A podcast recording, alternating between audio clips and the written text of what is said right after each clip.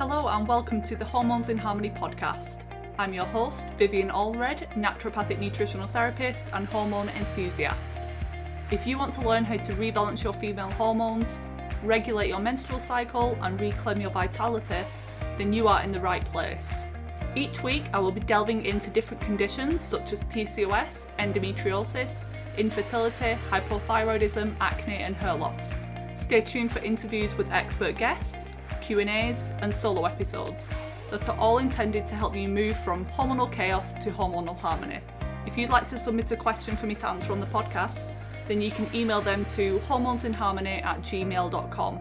The information shared on this podcast is intended for educational purposes only and is not designed to replace the advice of your health practitioner. That said, let's get into today's episode.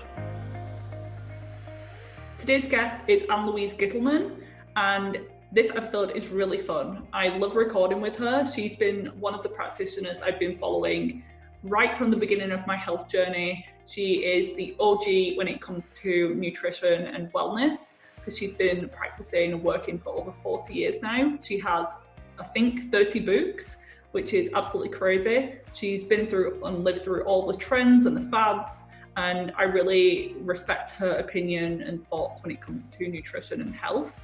So we were kind of all over the place with subjects today. Um, because she has specialized in many different things. I wanted to touch on all of the different things that she is knowledgeable knowledgeable about, including gallbladder health and detoxification, bile flow, we talk about blood type diets. P.S. I'm pretty sure she is a psychic because she knew my blood type, she knew kind of my health issues. We share very similar stories, and she also knew my birth sign. Me being a Virgo, I must give off like major Virgo vibes by the sounds of things. Um, we also talk about why she thinks omega 6 fats are actually beneficial and how things like hemp seed oil um, and um, I think the other one was sesame oil can be really beneficial. She gives some of her biggest takeaways after working in this space for so many years. We talk about perimenopause and thyroid health and the halogen family and how they can affect iodine. We talk about copper and zinc and how they can mess up your hormones and also contribute to things like PMS and perimenopausal um, histamine and allergy type issues. So there's a ton of different things. So this is going to be something that you're intrigued about after listening to this, and you can definitely find one of her books to dive into each subject in more detail. But let's get straight into the episode right now, and I hope you enjoy. Hi, everyone, welcome back. Today I'm joined by a very special guest, Ann Louise Gittleman, who is a New York Times bestselling author of over 30 different books on diet, detox, environment, and women's health. She holds an MS in nutrition education for Columbia University, the title of Certified Nutritional um, Specialist from the American College of Nutrition, and a PhD in holistic nutrition. Beloved to many, she is regarded as a nutritional visionary and health pioneer who has fearless, fiercely stood on the front lines of holistic and integrative medicine. Ann Louise has been recognised as one of the top 10 nutritionists in the country by Self Magazine and has received the American Medical Writers Association Award for Excellence and the Humanitarian Award from the Cancer Control Society. She has served as a celebrity spokesperson and formula developer for many of the leading companies in the health foods and network market marketing industry. Gosh, that was a lot of information, and I've been so excited to have you on because you were one of the first people I started to um, follow in the whole wellness world. So, welcome, Ann Louise. Thank you so much, Vivian. What a pleasure to be with you today. And could you start off by telling the audience a little bit how you got into the health and wellness world? Was this from your own like health struggles? Um, it's a good question. How did I begin? I probably began about 50 years ago, to be quite honest with you, because of a very sensitive skin issue. And so, what I learned early on is that what I ate, in, what I ate, affected me internally as well as externally. So I was very sensitive to very unusual foods. And I learned that I had histamine intolerance way, way back then when nobody was talking about histamine. I learned that I was copper toxic way back then when nobody's talking about copper toxicity. And I was very zinc deficient and progesterone deficient. So that really has fueled my whole interest. I've, I haven't written a whole lot about beauty and skin, but I've written a great deal about weight loss and hormones and thyroid and so on and so forth. But it all began because of enlightened self-interest because of a very sensitive skin condition, which I'm very, very grateful for now 50 years later. Yeah, I can totally relate to that. I knew you'd got into it through your skin. I've heard you mention that a few times, but I didn't know it was histamine related because that's exactly the same as what I've struggled with. Was it like an, a rash or um, acne breakouts that you had? I would say it was like a non-specific redness that would come out on the skin. It was almost like an inflammatory response. I learned later on that I had the, the histamine gene, but back then we never did any of that kind of coding and so forth.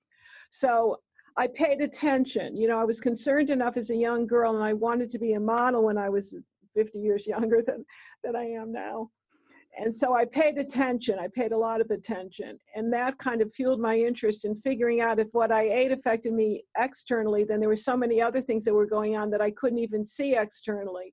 So I began a, a, a lifelong I'd say investigation of all kinds of underlying causes of disease, whether it was parasitic, whether it was environmental, whether it was estrogenetic, whether it was a lack of copper, too much copper, too much zinc, heavy metals, bacteria, mold, you name it. I always figured that if something was going on in your body, there was a way to figure it out, but you had to get to the underlying cause. The secret was finding what your own personal triggers are, and it's very different from all of us. So when it came to hormones, I decided that that was even trickier so I did a book called Before the Change that I think we'll be discussing a little later on.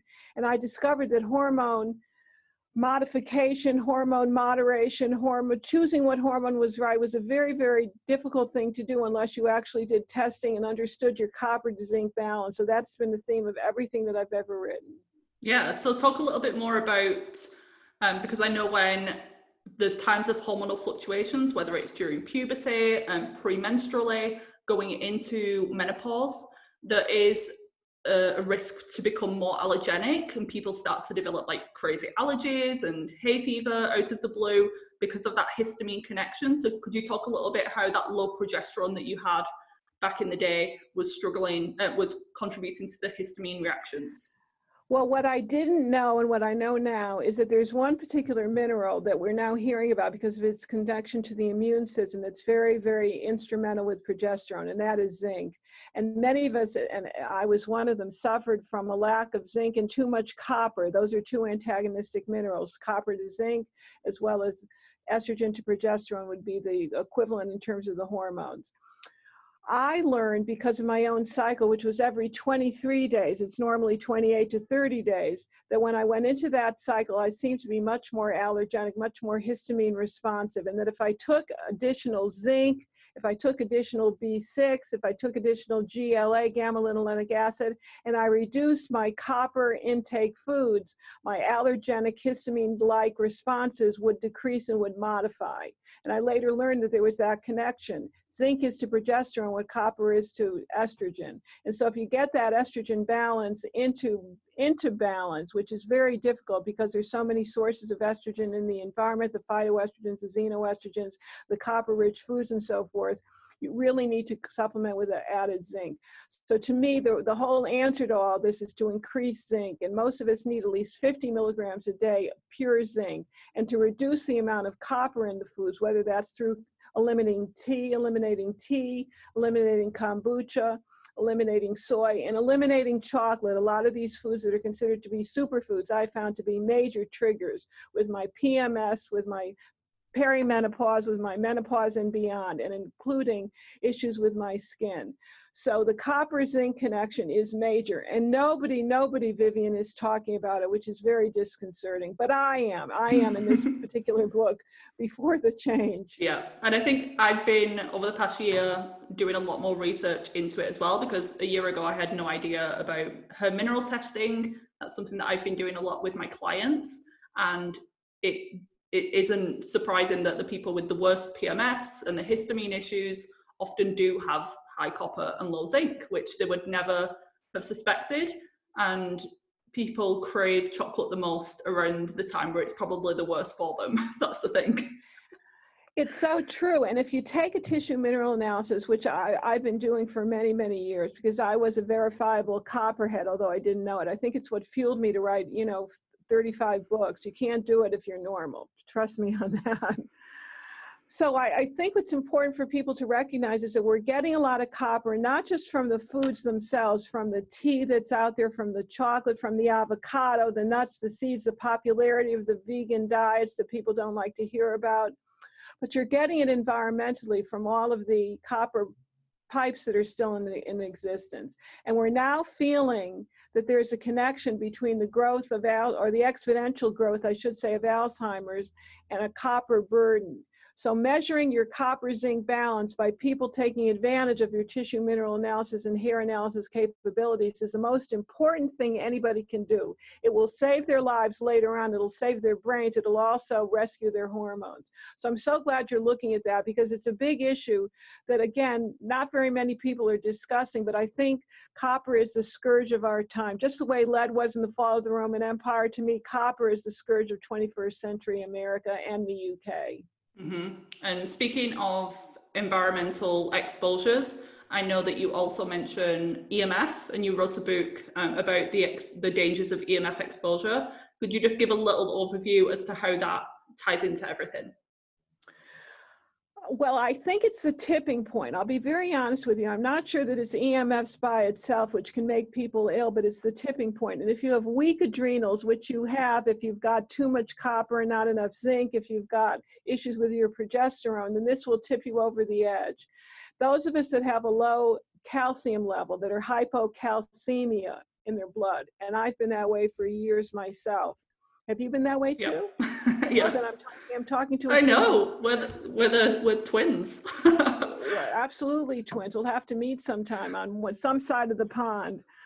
But um, what we've learned is that those of us that have low blood calcium, for whatever underlying reason that might be, are much more EMF sensitive. And so I was one of those individuals. The way that you overcome that is with more magnesium, by lessening your exposure to EMS, particularly cell phones, um, smart meters, uh, living far from a cell tower if you can, and just using you know normal normal lifestyle practices to kind of distance yourself. The best thing to do to protect yourself against EMS and to protect your hormones and so on and so forth is to take the magnesium as well as using a lot of rosemary. Of all the things that I've read about rosemary, using rosemary oil, essential oil on your hair, using a rosemary as an herb for cooking, particularly in a marinade, is very EMF protective. That as well as um, there's a particular, it's not even an herb, but I can't, we can't find it very closely anymore. It's an essential oil called Yarrow, Y-A-R-R-O-W. It's very protective against the field. And as you can see here, if you can see this, can you see my mm-hmm. necklace? Yeah. That, that's shungite. So I live on shungite. I've got a shungite necklace and I've got shungite bracelets. So I protect myself as much as I can. I try not to stay near people that are on their phone 24 7. And at night, you must unplug. You unplug at night to make sure that you're actually in a sleeping environment that's very healing and regenerative. So at, in our house, we don't have a Wi Fi enabled um, modem. Mm-hmm. or router, I should say. So everything is disabled and everything is wired in the house. And I don't use my cell phone as, as much as I possibly can unless I have to text. You know, it's become a way of life, so it's very difficult to distance yourself. But as long as you're not putting it up to your ear or putting it in your bra or in your back pocket, wherever you're putting that cell phone, it's, it's theoretically irradiating that part of your body. And I think that's why there's so many people that are getting hip replacements because they're all carrying their cell phone in their back pocket. Mm-hmm. Yeah, definitely agree with that. And I, I'm one who tracks my my sleep and everything. And I think about six months ago, I started turning off the Wi-Fi at night. Um, my REM sleep, some, where I was dreaming and kind of processing thoughts and emotions and everything, it increased. My heart rate variability increased. Um, but I, I didn't know about the whole calcium connection and how those two herbs or nutrients could help. I always learn something when I'm either reading or listening to something that you're talking about.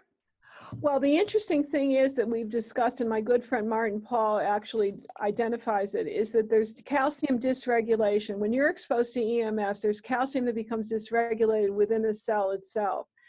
So in that case, you're losing calcium. And in order to stabilize it, you need more magnesium, or in some cases, you need more calcium, which is not a very popular stance. I personally take extra calcium to make sure that my blood calcium is, is at least beyond on the low side at this stage of stage of my life. So that's a very important aspect to, to really begin to, to implement. But the other things that I think people should do are grounding. Are you familiar with mm-hmm. earthing and the concept yes. of grounding? So at night I wear an earthing band, a grounding band, and I sleep very well. I get up at about three or four, which I can't seem to overcome these days, but that's because I've just finished a book, so my mind is on the book and what I missed what I missed writing about in the book. But I think that's pretty good. In other words, you can fall asleep, but sometimes you can't maintain sleep. So I try to take a little extra magnesium. I believe you need at least five milligrams per pound of body weight. And I think for sleep, a little extra GABA is important. I kind of am, I have a very overactive mind, and so a little extra GABA is very important. And you got to do whatever it takes. You know, there's not one program that fits for everybody. You just have to know what your particular triggers are and you got to just work around them and it, and it takes time. It takes time and patience and it's a lifestyle. I'd say it's a lifestyle modification that really that really starts to go on. You're constantly mm-hmm. working on yourself and as you get older things can shift and things can change. Absolutely. And I'll have to say we're a little bit different in the fact that I'm fast asleep at 3 a.m. oh, then I can't call you at 3 a.m. Unfortunately not. I'm not functioning not functioning until about seven. I'm, anyway. I'm, I'm, an early, I'm an early riser. I don't know what that exactly means. But you know something, I've been copper toxic most of my life. And they say that when there's copper toxicity, and I know we're talking about a large gamut of subjects, there's usually underlying mercury. There's a new test, and I don't know if it's available in the UK, but you should take a few notes about this. It's called the Oligo scan, where they can scan your palm with a particular kind of light technology, Oligo, O-L-I-G-O scan. Interesting. I've had I've had many of my clients where they've had hard to diagnose underlying issues that, that I've kind of come to a little bit of a, a stop with, a stopgap. And many of them are still stockpiling mercury. It's the most toxic metal I'm finding. They're mercury, cadmium, nickel, and very, very low, interestingly enough, in iodine. I'm seeing real low levels of iodine, boron, lithium, magnesium, of course, as we know. And there's one more that was very surprising to me potassium. Mm-hmm. Yeah, I see all of those low in pretty much everyone. And with the calcium, it's either like very high or very depleted. I, I never see it like a, a normal range a lot of the time.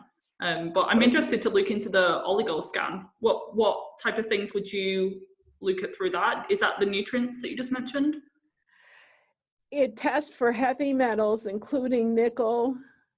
Uh, it, it, includes all the basic heavy metals, uh, and then the minerals.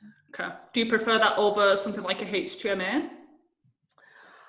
I like both because this gets to the this gets to the intracellular metals and the hmm. intracellular mm. minerals. And a lot of times, if you have difficulty in excreting heavy metals, or if you've got an MTHFR variant, it's not going to come out in the hair because yeah. you can't excrete properly. You need to take some sort of challenge. This gets right to the point without any fanfare in five minutes. So you get scanned with your little palm. It's painless, it's non-invasive, and in five minutes you get a readout. It was extraordinarily helpful to me because there's one that had nine mercury fillings and thought I was doing everything right and just didn't eat a lot of fish, occasionally some seafood here and there. I'm still mercury toxic. Mm, well, yeah, well, that sounds great because there's the people who are um, really depleted and they have a slow oxidation rate on the HTMA, so a slow metabolism. And a lot of the times on the first few tests, the minerals, um, the metals come back really low. And then we do a retest, and then all of a sudden they're like through the roof in mercury. And it's not that they've just become exposed, it's that they're detoxing them. Exactly. They've been sequestered for so long, and now the body has the ability and the minerals to be able to release them. Mm-hmm. But the point being is that a lot of people just do a one or two time test and say, I'm, I'm clean, and then they don't look any yeah. further. But this can get right to the bottom of things within five minutes. So I highly suggest that mm, you take a look Definitely will do. Thank you for that. And speaking of heavy metals and um, how is how are they connected to the thyroid and also hormones just overall. With this being the hormones in harmony podcast how do these things affect our our bodies? Um every every heavy metal affects the hormones i would say and it certainly affects the thyroid which can certainly take a hit during perimenopause and beyond so I would say more so than heavy metals, I would look for chemicals if we may discuss that for a bit. Mm-hmm. And I think the ones that are most toxic would be your fluoride, which can also calcify the pineal gland. So you've got your fluoride and your chlorine. And there are a lot of sources of hidden fluoride that people don't recognize. I'm not a big believer in drinking tons and tons of green tea or white tea or black tea. It's a hidden source of fluoride because tea is a the tea plant is a bioaccumulator of heavy metals. I'm also not a fan, Vivian, of kombucha because it's a very high source of ready ready to ready to use fluoride. Yeah. so those are the kinds of things i don't like. I don't like the chlorine that you may be getting in the water supply. I don't like the bromide that you could be getting in some soft drinks. So that would be number one. But we also suffer not just from the toxicity of the of the chemicals, but we suffer from an iodine deficiency because everybody that I test is is 100%, not 90%, but 100% iodine deficient.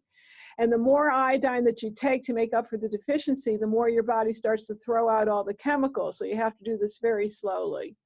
So I'm a big believer in using the Lugol solution, the 2% Lugol solution, maybe two to five, and you can go up to 10 drops a day. I like sometimes the iodoral, which is a pill form. And I'm a big believer in taking some kind of very good iodized salt. So iodine is here to stay, but a little bit goes a long way. So I mm-hmm. think that heavy metals has a lot to do with everything, including copper, which of course is a misbehaving mineral. So the copper can get away, and of course the mercury. So it all impacts. So I guess when we're in a perimenopausal stage and the hormones start to get un- unbalanced and are not in the kind of harmony that we would like, you have to start looking at all these things. You have to make sure that your teeth are cleaned, that they're purified, that you're not harboring any heavy metals in the form of a mercury amalgams, which is not just a mercury, but also a copper amalgam. So you got the copper, the mercury, the gold, you got all these divergent metals. You got to make sure that you don't have any wisdom teeth cavitations, those little holes in the jaw that really can affect focal points of bacteria. And you have to just make sure that you've got no root canal teeth because this is a time when we become like toxic waste dumps. So all that is cleanup time. And then the, the first 50 years, the first 40 to 50 years, you know, you start, you can become toxic. And then after that, you just have to clean up. It's just part of living. And the longer we live, the more toxic we are because the more we're exposed to the environment. It's an increasingly toxic environment. So you have to adapt good lifestyle practices. You got to look at your teeth. You got to do hormone tests with your thyroid and take salivary hormone tests, tissue mineral analysis. All of that is important on a yearly basis or perhaps twice a year. Yeah, it's like a health MOT. I've just done like a whole bunch of tests on myself, even though there's not really much going on at the moment. I feel pretty good. I still like to do my Dutch test for hormones, my mineral test, my thyroid, my stool test, just to cover all my bases. And it might be a little bit of an investment temporarily, but long term, I'm going to be saving so much money and just keeping my health optimal. Oh, and I recognize and I acknowledge you for that because seeing is believing. You need a baseline. You have to know what you're up against. Mm-hmm, absolutely. My so it's very very important. I mean, I, if I were to change anything when I was growing up, it would be that I changed my eating habits. I was a sugar eater until I got all these mercury fillings. Right. Okay. So I I think that looking at your mouth is kind of the oral cavity that's so important for the as the gateway of so many things that come into your body is incredibly important especially as we get older. Yeah and you think if you've got some sort of dysbiosis or infection in your mouth and you're swallowing liters of saliva every single day it there's it can't be ignored. And it's like the top down approach to digestion. Everyone's focusing on clearing SIBO and parasites but if you've got some sort no. of up oral up. pathogen. Go, yeah, start from the top. You got to go upstream. Yeah, I, I say go upstream. Mm-hmm. So you got to get to it. Do you have biological dentists in? The, yeah, a few. They're like few and far between. Majority of them are based in London, but yes, we do have them. extraordinarily important. I mean, that really changed my life with the because I I had nine mercury fillings and then I had braces with the high nickel and all kinds of things. I mean, I did everything wrong. Everything I'm writing about now, I've been through. So the point being is that you get to be a certain age and you have to take care of business because because the the what is that what comes home to roost? The roosters come home to roost? There's an expression no but whatever whatever it is you reap the karma. It's karma. Mm. the point being is whatever you sow you start to reap at a certain age. Mm-hmm. so it's very very important well, I'm yes, interested in your your diet philosophy because obviously you're doing something right, and I can only imagine how many fads and trends you've seen come and go over the years. Is there anything that you just feel is beneficial for everyone to know? Because obviously everyone's a little bit different in terms of what they tolerate. Like us with the histamine issues, that may not be a problem for everyone. Um, but is there like some general rules you have around nutrition?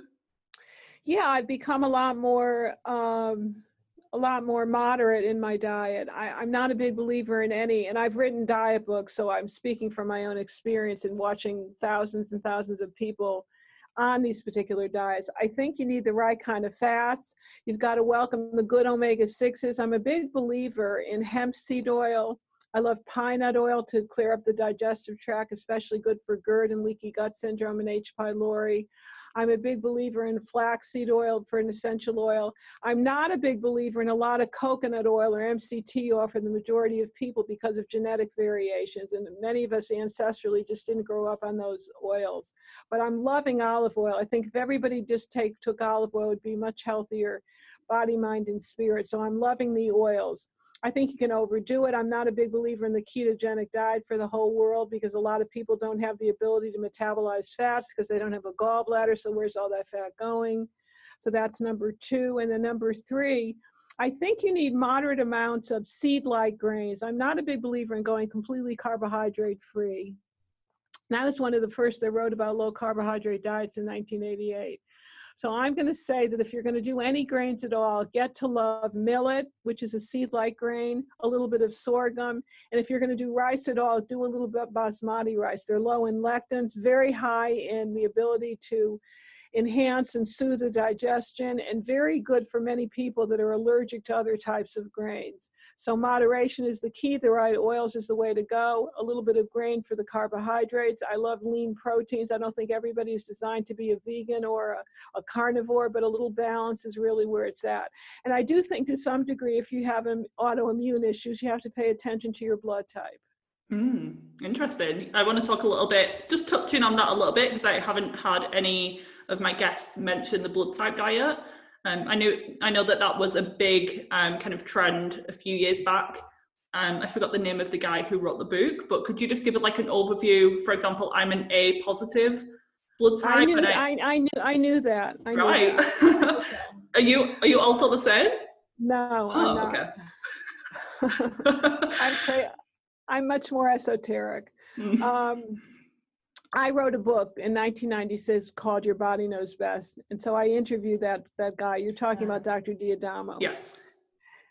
So the idea is this, um, is that different blood types have different personality traits. And, and actually it was the Japanese that did a lot of the research initially. Uh, and for those that are A blood types, you generally have issues with digestion because mm-hmm. people that are A blood types, we, we found clinically are more achlorhydric, so you don't secrete enough hydrochloric acid. So taking a natural hydrochloric acid substance would be very helpful for you, making sure that you don't get a lot of sugar because you're very sensitive to sugar, yeast, and mold. That's a no-no for you. Gentle exercises, yoga would be good for you, Pilates would be good for you, and don't overthink. A's are very analytical. They analyze every little every little jot and tittle. so they're, they're the A's. I love A's because I know where they're coming from. I know. I'll just make the note that I didn't tell you any of that, but all of that was true. Okay, so I mean, there's something to be said for this, and so I always check and see what people's blood type is because I use that as as, as a moderate modifier of diet and lifestyle. The O's are more aggressive.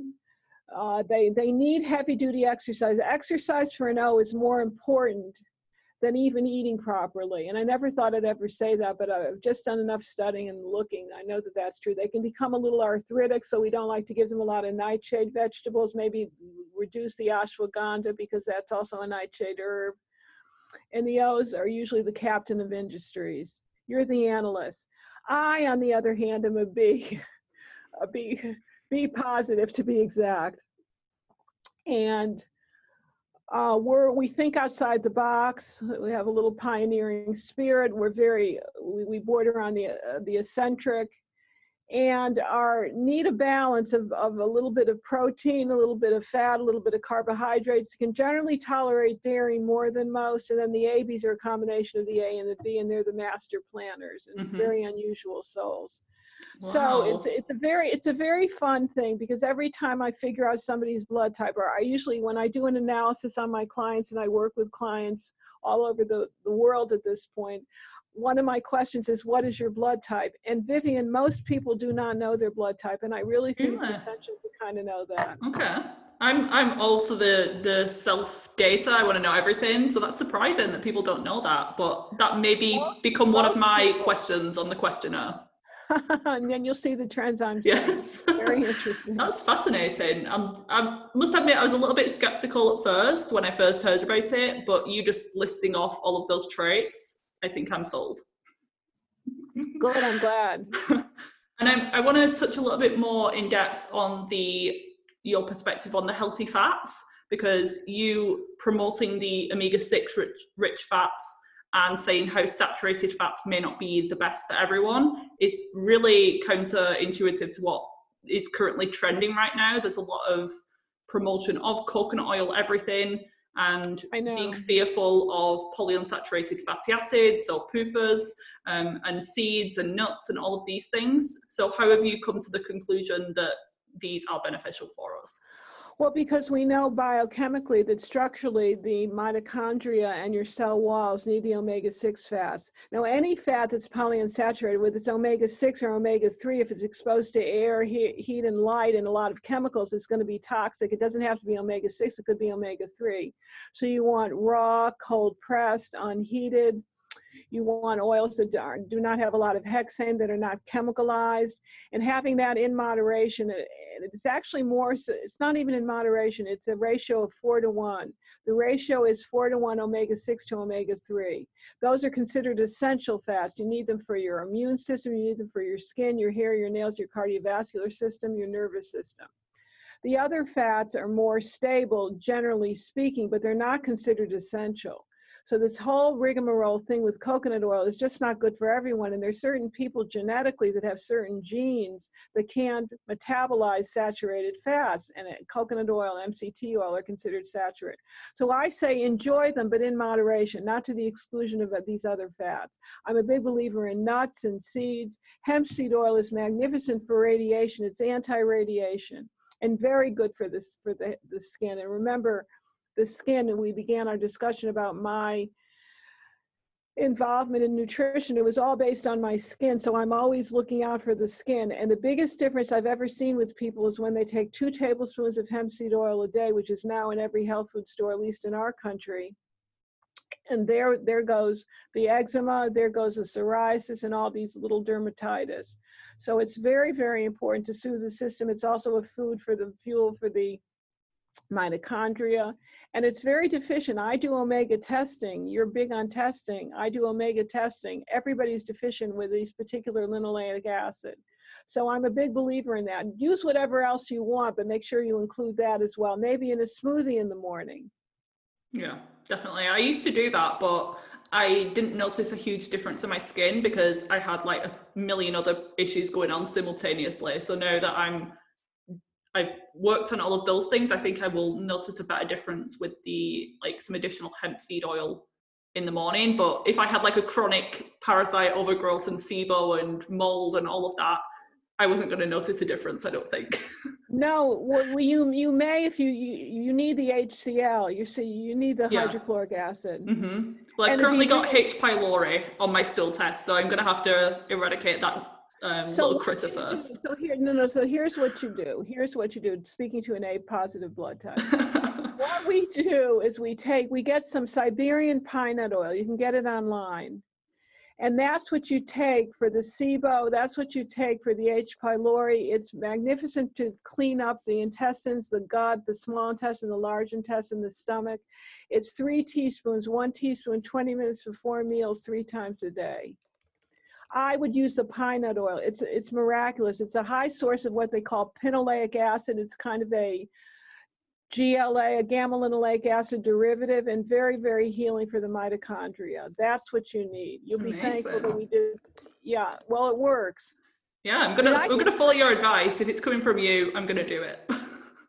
well, I know that it works because I write about these things. We get tons and tons of reports, but I I do the research. These are kind of esoteric uh, remedies, but they work and they're natural. So Siberian pine nut oil to the rescue. Amazing. I'll give it a try. And you mentioned earlier about people eating all of these fats, but they don't actually absorb them um, because of sluggish bile flow and gallbladder congestion. And I know in your book, Radical Metabolism, that was like the whole focus is on the gallbladder and how that is involved. So could you teach us a little bit more about why the gallbladder is so crucial to our health? Well, because the gallbladder is the release mechanism for bile, which is made in the liver. And if the bile is not stored there properly, or if it's too congested, if it's too viscous, if it's too thick because it hasn't been thinned down with lecithin or choline, then we have a problem. And those are two nutrients that are very deficient in the diet. So I'm a big believer in choline. If you've got fatty liver, the best thing in the world is choline at 500 milligrams three times a day. It'll get rid of it in six weeks and a little bit of lecithin.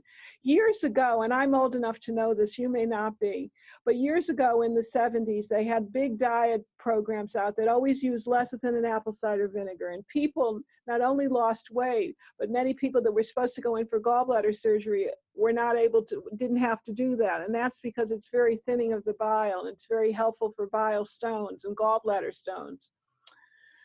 So back to lecithin, it's a thinner of the of the gallbladder, and a lot of us are not eating enough foods that contain natural lecithin. It's contained in unfermented soy, or I should say, it's contained in non-GMO soy. It's contained in, in uh, sunflower seed lecithin, but people are omitting to take it these days. If you start taking it, you'll see a difference in your ability to metabolize fats. Number one your LDLs will go down, number two. And if you're breastfeeding and you have congestion in the, um, in the nipples, what do they call that, where there's congestion? People get a lot of, um, they get a lot of infections. This kind of reduces the infection. Mm, mm-hmm. For, for it's like a clogged milk duct it's clogged milk ducts. It's, mm-hmm. the, it's the best thing that opens up the clogged milk ducts. That's when I that's where I first heard about it.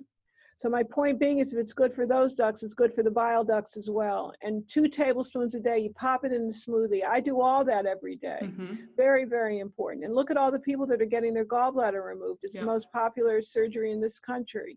So you got to get rid of the stones. You got to metabolize the stones. You can't have a lot of things that are heavy duty fats. You've got to get a little lipase, a little choline, a little lecithin and then maybe a little bit of beetroot, which is also very good to metabolize stones. There's also so many things that you need to do, and we're not eating foods that are bitter, which are extremely important. So my whole book, Radical Metabolism, which is the latest book that I wrote, is all about making bitter better once again. And that's where arugula comes in handy. And watercress. I hope you have a lot of watercress over there. Mm-hmm. Yeah, and arugula is rocket for those who are like, what is that in the UK? we have a different name. No, I love it. I love rocket salad. I love it. And, and the watercress is one of the highest vegetables and phytonutrients It's very protective against cancer, but it's also very good for its, its source of some of these bitter elements. So bitter is better. We got to put that back on the diet. We, we need we need a little bit of the uh, lecithin. We need more choline. That's where eggs come in handy if you can tolerate them. But people that have fatty liver disease do extremely well. And I'll say it again with five milligrams of choline three times a day it's almost magical in terms of getting rid of fatty liver disease. So there's a lot of nutrients that we can be using because they do double duty, so to speak. Mm-hmm. Yeah, it's a great tip. And I think one of the reasons that people are so addicted to coffee is because of that lack of bitterness in the diet overall. It's like one of the chocolate and coffee is like the only bitters that we're getting in the Western world. Yeah, and if it's organic, mold free, it's a really good source of the polyphenols as well It'll help you lose weight. It's a very good element. So, yes, bring on the coffee. You know, that was one of the most surprising things when I wrote my book because I've never been a big believer in coffee. And then I learned that the right kind of coffee is actually healing for the gallbladder, healing for the liver, and protects against colon cancer. I mean, who knew? People are going to love you for that, recommending coffee. well, at least one cup a day keeps the doctor away. Mm-hmm. And what about coffee enemas? So not drinking it orally, but uh, in, in putting it the other way.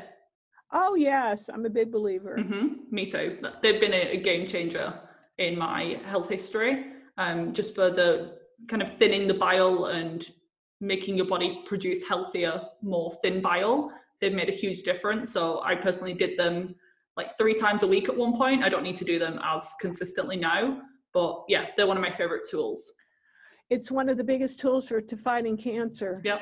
And that's why they use them in the Gerson therapy clinics as well. And the Gonzalez program. And what is that? Oh, My, another, yeah. Is it Nicholas Gonzalez? The late Nicholas Gonzalez. And his work has been taken over by Dr. Linda Isaacs. Yes. Very, very important. So these are important. Listen, if, if, if this can help treat cancer, can you imagine what it can do for other diseases? Absolutely. Yeah, that's so like a very extreme case of inflammation. So you don't need to do, what is it, like six or seven? They do it every single day. You don't need to do uh, anywhere near that amount. No, no, no, no. Once a week for many people is quite enough. Agreed. And as we're coming to the end of the conversation now, I wanted to ask about some of your like top success stories or what are like the most important things you want everyone to know after your many years in nutrition? well, that's a that's a big one. Um, top the first thing that comes to mind. Top success stories was when I was on the road. It was with one of my books called The Fat Flush Plan, which was a big selling book, and um, I saw a gentleman standing up and he was giving a testimonial. He was off of all his di- diabetes medication. He was taking insulin and then he was on the oral medications. And he was doing my Cran Water program for about three weeks and he got off of everything quickly. His blood wow. sugar came down, no more insulin, no more. It was just amazing.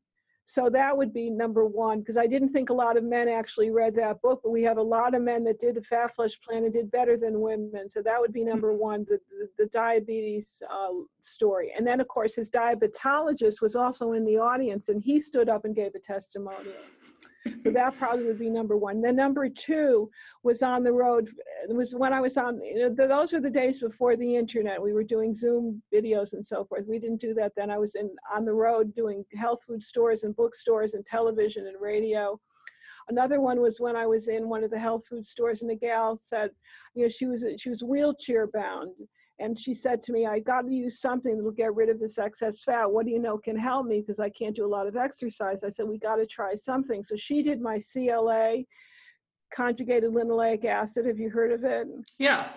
Is that what's found in, is it like either meat products or dairy products? It's in dairy products, it's yeah. in meat, and it's in, it's in cream, but it's not in a lot of things that are not organically raised or grass fed and this, that, and the other. So I said, if 3,000 mgs a day is good for people that are actually exercising, let's try 6,000 on you. And I came back to the same health food store a week later and she had lost two inches. Wow that was using the right kind of fat. So I think that's number two. And the number three is people that don't have a gallbladder, because we touched a little bit on that. We created a product called Bile Builder, which has the choline, it's got lipase, it's got uh, I think it's got taurine in it. It's got all kinds of elements that are very good for thinning, decongesting the bile, making it flow freely. And people have just regained their health. They've lost weight immensely. And the most important thing that's happened since I've been taking Bile Builder is that they're now regular. People that have suffered from terrible constipation have found that this bile regulating substance that's supporting what they're no longer producing is actually lubricating to the gut. And they're now eliminating on a daily basis. And it's been life changing for those people. So those are just the first 3 mm-hmm. that come to mind. I'm sure there are many more. And of course, the EMF book was the biggie, and people who are now less EMF sensitive and have identified that it's the router on the other side of the wall that's in it that has prevented them from sleeping through the night. So you got to be a detective. Vivian, the, the bottom line with all of this, because I've written 35 books, is you have to be a detective. You have to look in your own lifestyle and figure out what it might be that's your individual trigger. Knowing your testing that you do, knowing your blood type, number two, making sure you have the right kind of fats, all that is important. So it's body, mind, and spirit. And I've always been into, I actually wanted to be like a forensic detective before I knew about nutrition. Then I went, when I found like the functional medicine world, I was like, oh my God, this is exactly what I'm meant to do. So I've always had that um, investigative personality. You're not a Virgo, are you? Yes. Oh, oh boy. It was You my do. birthday four days ago. Happy birth. What day was your birthday? It was Sunday, which was the 20th. 20th of September. Happy, happy belated birthday. Thank birthday. you. Thank you. 26 years old. Oh my God. God bless you. Do you have like intuitive tr- uh, like traits or gifts? Yes. Yeah, I can tell. and what sign are you? Cancer. Okay. So you're very loving, family oriented. I have a oh. Virgo. I, I, I, you probably have some Virgo in your chart.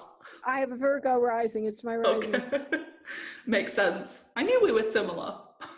Very good. Well, this is love. What fun. I know. I just wanted to ask with your your book. I know you updated it recently. Um, so it was the 2004 book and New York New York Times bestseller. I know you've had a few of them, so congratulations on that. Um, Before the. Change, which you showed us and mentioned earlier. Why was it that you actually updated that recently? Well, because there's new information about hormone replacement therapy, the importance of bioidentical hormones, the importance of hypothyroidism, which has now exploded with among perimenopausal women, and the use of soy, whether that's pro or con when it comes to hormones. So there was a lot of updating I felt people needed to know. And of course, this copper zinc imbalance, I think, is importantly crucial to today's people that are interested in the immune system. So thankfully, all that is in the new book. It's a nice little before the change book. And I think it's good for women before, between, after, and post the change. I think it's important because it's a lifestyle book. And it talks about everything you and I have chatted about to some degree in the book. hmm Yeah, even people listening in their 20s, I always say like it's never too early to start prepping for pregnancy and menopause and older years because some of the diseases that we get in later life that influenced by things 20 30 years before They are, if they'd only listen. Yes, that's very true. well my audience is obviously into all of this so I, I know that they're going to love you and want to find more from you so could you tell us like your website and where they could grab um, one or all of your books Yes, AnnLouise.com, A-N-N-L-O-U-I-S-E.com. All the books are there. The diet plans are there. Our podcasts are there, which are very, very interesting. I think people are really going to get a kick out of that. And then, of course, all of our blog articles. So everybody is welcome. We'd love them to join our list, and we're very excited to have been with you today. It's been an absolute pleasure. No, it's been my honour. You've been absolutely amazing. Thank you so much for coming on. All of your details will be linked in the show notes for everyone to get easy access to. And thanks again for all of your hard work and all of the resources that you've provided with the nutrition world and helping practitioners like me kind of expand my knowledge. Um, and hopefully, you keep producing more books. God willing, thank you. You're welcome. I really hope you enjoyed this episode. If you did and you would love a free copy of my hormone friendly recipes guide, please leave me a rating and review, and I will email you a copy as a thank you gift. All you need to do is screenshot your rating and review and send it to me at hormonesinharmony at gmail.com. This guide contains delicious gluten, dairy, grain, and refined sugar free recipes, and all the meals contain specific hormone superfoods. Don't worry, there are no boring salad recipes included. Come and say hi over on Instagram at Viva Natural Health, as I share a ton of free content every day and you can get to know more about me and how I stay hormonally healthy. If you haven't already, check out my website, vivanaturalhealth.co.uk, for my blog and many free guides which cover everything from clearing acne to gut health and hair loss. If you're ready to identify and address the root causes of your hormonal issues, whether that's acne, PMS, PCOS, hair loss, or problematic periods, take that first step today and apply for an enrolment call on my website. We'll use this call to discuss the steps that you need to take in order to achieve hormonal harmony and how I could help you get there. See you back here next week for another episode.